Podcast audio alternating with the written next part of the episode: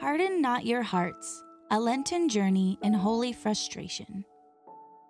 Bonus episode written by Josh Utter, read by AJ Rowe. I often take it for granted the comfort of being at home. It takes work to maintain it scrubbing, dusting, sweeping, repairing. But it is a refuge, a place of rest and hospitality. As I survey my surroundings, I recognize in gratitude the hands of many who have helped me make this corner of the world my sanctuary.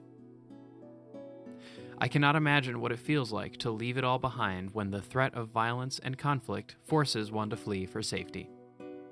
For some, that choice is near impossible, as so many years pass by watching the seasons change, or the trees and the children grow from one's window. How can one simply leave? How can one simply leave it all behind in an instant when the weight of the memories keeps one firmly rooted to that holy ground? Since February, more than 2 million people have fled Ukraine, leaving their homes and, in some cases, their loved ones behind. It is no easy journey, and it takes time to process the gravity of such a departure. Hearts are still pulled towards the home left behind. The Psalms are the voice of a people in exile, crying out for mercy in times of war and displacement. Let us pray the words of today's psalm Help us, O God, our Savior.